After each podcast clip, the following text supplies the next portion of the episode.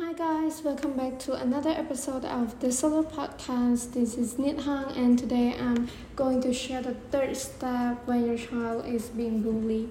So at this point I'm going to talk about to don't retaliate against the bully or his family.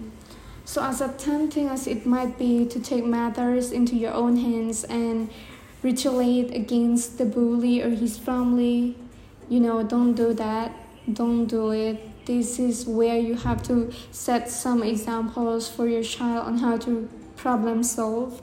And I know it's very difficult to hear that your child is being threatened. Of course, you want to immediately stop the hurt, but remember, retaliating won't help your child solve the problem or feel better about himself. Instead, take a deep breath and think about what you can do to help your child handle what he's facing. So, why am I saying don't retaliate against the bully? You could do that, of course, but it's just that it make your child feel weak. Like your child is already weak. It he will just depends on you. He will just depends on everything that you do, everything that you're done for them. So instead of retaliate against the bully or the bully's family, you know, instead of that, you should teach your child on how to be strong, how to get over all of this. Teach your child on how they can become more better, you know. Every day as they go through school, people might say bad words to him, being bullied and stuff.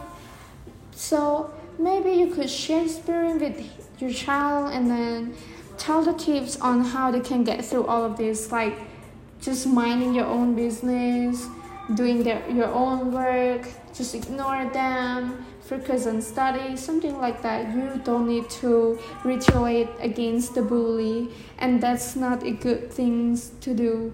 So, just what I have mentioned, take a deep breath and think about what you can do to help your child handle what he's facing. And, you know, give him all the good positive vibes give him all the ideas that what he can do to improve himself and to not get bullies and you know when you are better than the bulliers they're not gonna bully you anymore so be strong, be who you are, have confidence in yourself. There is no one can bully you. And those bully are just nothing to you if you are strong. So this is like a very good point for parents to know and for children to understand this also. And I hope you guys learned a lot from the third point and I'll share the fourth point in the next episode.